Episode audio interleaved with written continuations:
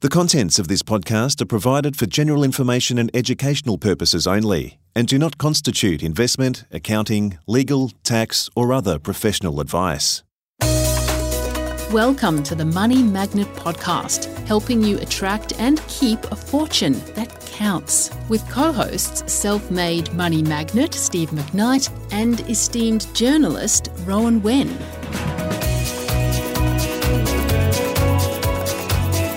Hello and welcome to the Money Magnet Podcast. I'm once again joined by my good mate Steve McKnight, and today's topic is certainly a hot one how to make more money. So, over to you, Steve. What's the secret? Can we start, Ro, by talking about pocket money? Sure.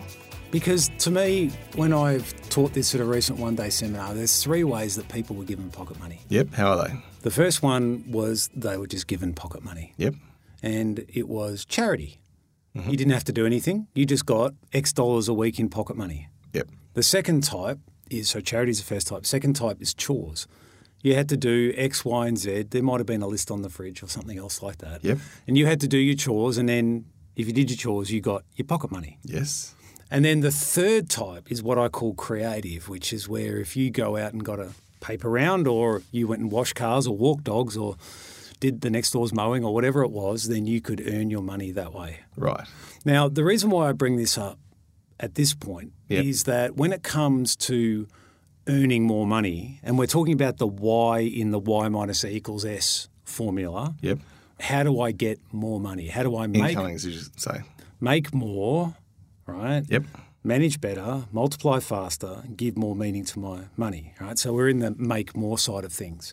Well, if I said to someone, you need to go and make more money, what they tend to do is go back to what worked for them as a kid. Yep. And if you were someone that got paid for doing chores and you have to make more money, You go and work. you go and you naturally think, well, more chores. Yep.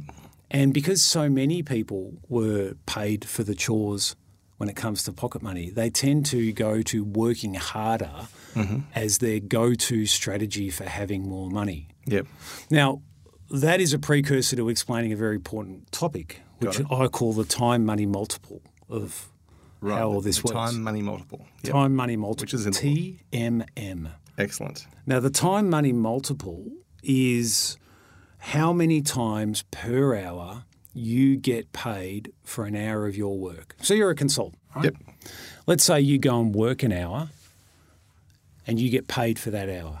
You That's think, not how it works, but yeah. how does it work? well, I don't want to give away too much, of course, but I have deals with people sort of have me on on retainer, Right. and then I give them a certain amount of advice to match a certain amount of value. Yep. So it's not actually the hour, it's not the labour, it's the thirty years of experience where you go, no, don't do that, do that. There you go, I've just saved you a year. Ah, but it's still, if you didn't do any of that, if you didn't have any service to trade, you wouldn't get paid, right? Well, no, I- I've got some investments, but yeah, I would, yeah. But from, from the swapping time for money. oh yeah, yeah, totally, yeah, So what happens with a time money multiple of one, in most cases, is you work an hour, you get paid for an hour.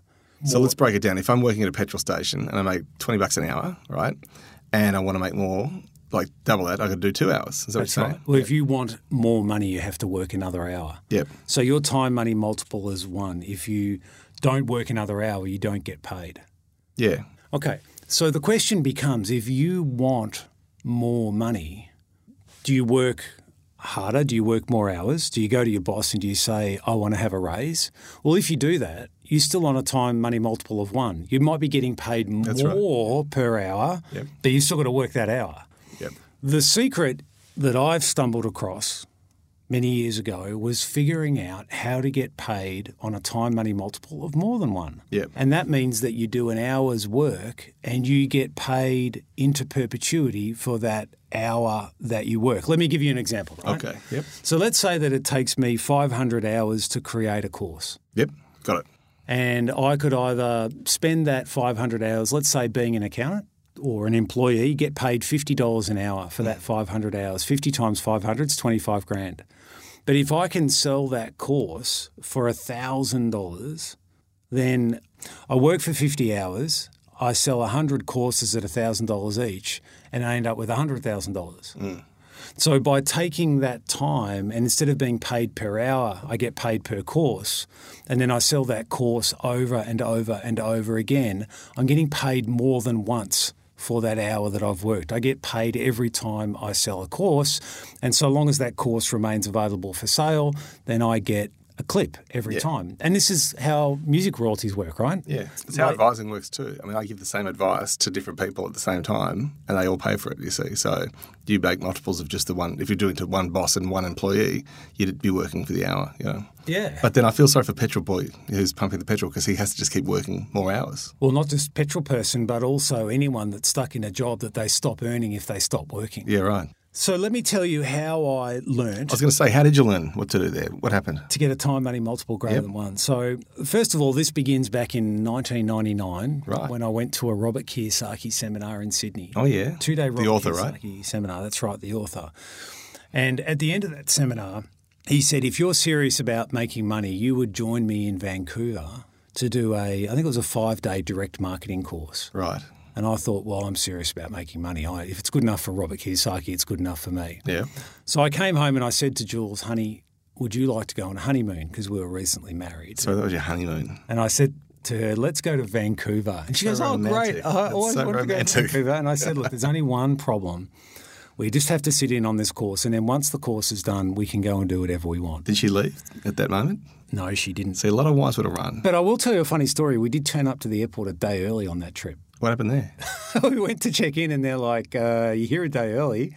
And we're like, oh, what do we do about that? Anyway, we got luckily routed on that plane that day and we turned up at the hotel. And guess what the hotel said? You're a day early. And they said, we are. And anyway, they upgraded us to the honeymoon suite. The only time I've ever been in the honeymoon suite. There you go. Well, that's a very good outcome. Better than being a day late. That would have been terrible. There was actually a mirror above I the don't bed. want to know, mate.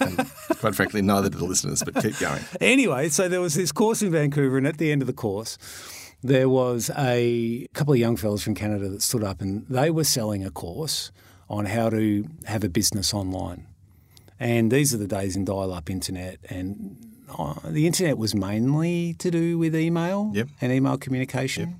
And a little bit of data transfer. We were lodging tax returns via the internet at that time Got it. but it wasn't really mainstream business. These are the days when Blockbuster used to send out DVDs in, By mail, right? I remember by that. mail, Yeah, you know, yeah. Mm-hmm. these kind of things. So it's pre Amazon days. And anyway, I bought the course. I thought I want to learn something new. I think the course was a couple of grand on top of the travel to get over there and everything. Right.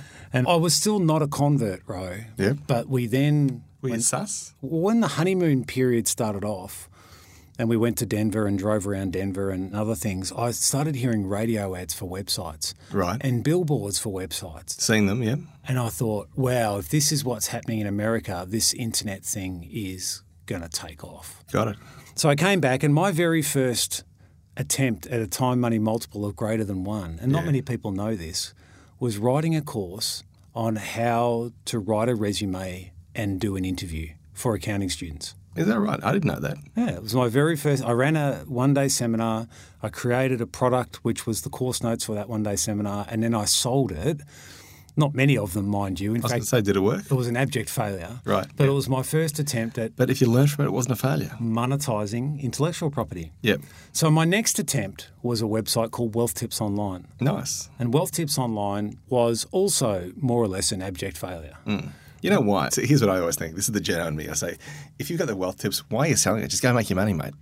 But because you want to try and help people get I know better. you do, but most people, 99% of people just are scamming, but keep going. yeah, well, that's why we're doing the podcast, right? Yep. This podcast costs money to produce. and we're not getting this, is, revenue this for, is a loss leader. for doing it, but we're doing it because we want to help people. Pro bono row, here I am. Pro Bow Row.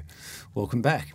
So, whereas the first course taught me some lessons about do it this way next time. Yep. And the second course taught me lessons about doing it next time. The third go Yeah. was a little website called propertyinvesting.com. How'd that go? Is that I haven't heard of that. Well, I bought it. I actually bought the domain for 250 bucks. You're joking. It was a really good investment. I bet you had offers for a lot more than that. Over the years, I have. Yeah. But if you add on the money that's been raised for the funds that I've run, on top of the things that I've sold at seminars and etc. through propertyinvesting.com, I reckon it's on a low guess, low side of things, but I reckon we've done more than $300 million worth of business through that website. It's extraordinary, isn't it? Well, there's a couple of lessons I think we can learn from that is that if you think you're going to step up to the World Series and hit a home run the first time you're on the You're plate, not. Yeah. you can probably expect to strike out more times. But if you can learn from your mistakes and That's what I was saying, refine yeah. and get better each time, I say to my kids all the time, it's only a mistake you didn't learn from it.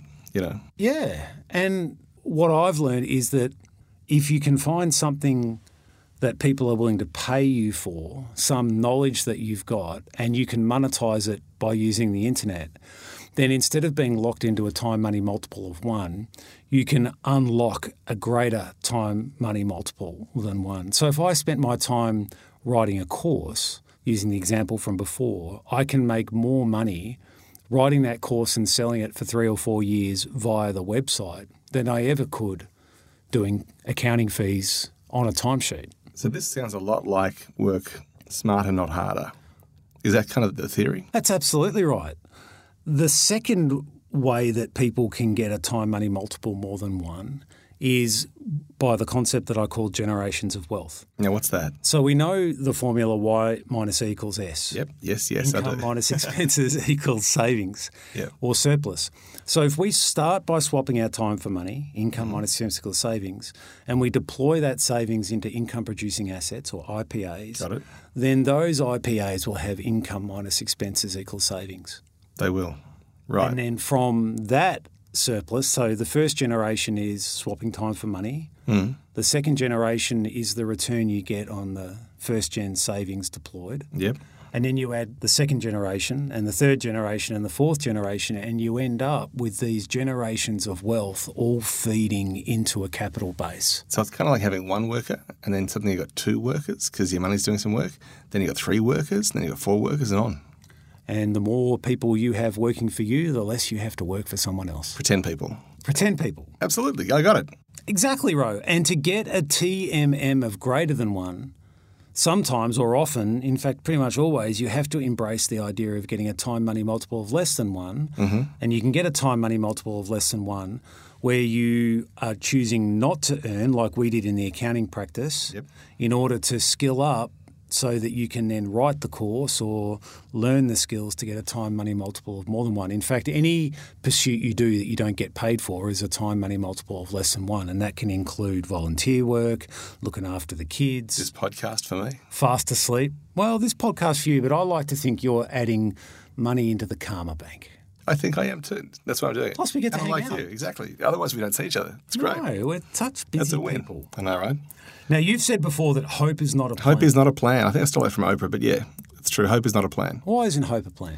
Well, because hope's not enough. You got to do things too. Like you can have great intentions, but the doing is the important bit. It's a bit like I'm working on a project right now for somebody, and it's a political project, and it's kind of like people are saying, "Oh, you're really lucky things are going well." It's like you know what? The harder we work, the luckier we get because we are working really hard. But it's for a long term outcome. It's not just enough to say, "I want this." You got to work out how to get it. Yeah. Well, I think if it doesn't work, it's not that you're unlucky, it's that you haven't found the right key to unlock the lock yet. But every time you get it wrong, you learn how to get it right next time. Like I'm a strong believer in just doing things in order to make sure that you can rule stuff out and say, right, that didn't work. Like there's always a way forward. My, my kids hate me saying, it. in fact, my fiance is constantly saying, you always say that, but it's true. There's always a way forward. You just got to find it. My youngest daughter struggles to make decisions. So she's sitting there before I came to do this podcast today, and she's like, Dad, how do I pick a driving instructor to teach me how to drive? Because she's going to book in to do her P's. Yeah. And I said to Alyssa, I said, Lissy, don't worry about making the right decision or the perfect decision.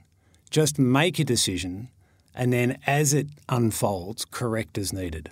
You know why this happens? Because we teach ourselves and our kids to have a fear of failure, and that itself is a failure, right? You have to embrace failure in order to do good in life, I think. In fact, there was a whole bunch of people in America, uh, academics, that had their resumes out and show what they've done, all their achievements. And they said, right, go write the anti resume. Quick story, right?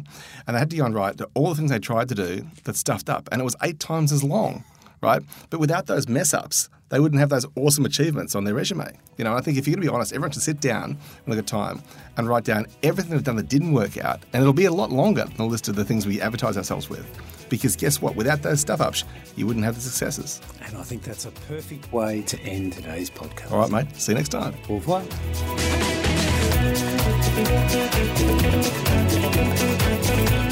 We hope you enjoyed this episode of the Money Magnet Podcast. If you have questions or would like to provide feedback, then please send an email to podcast at moneymagnet.au.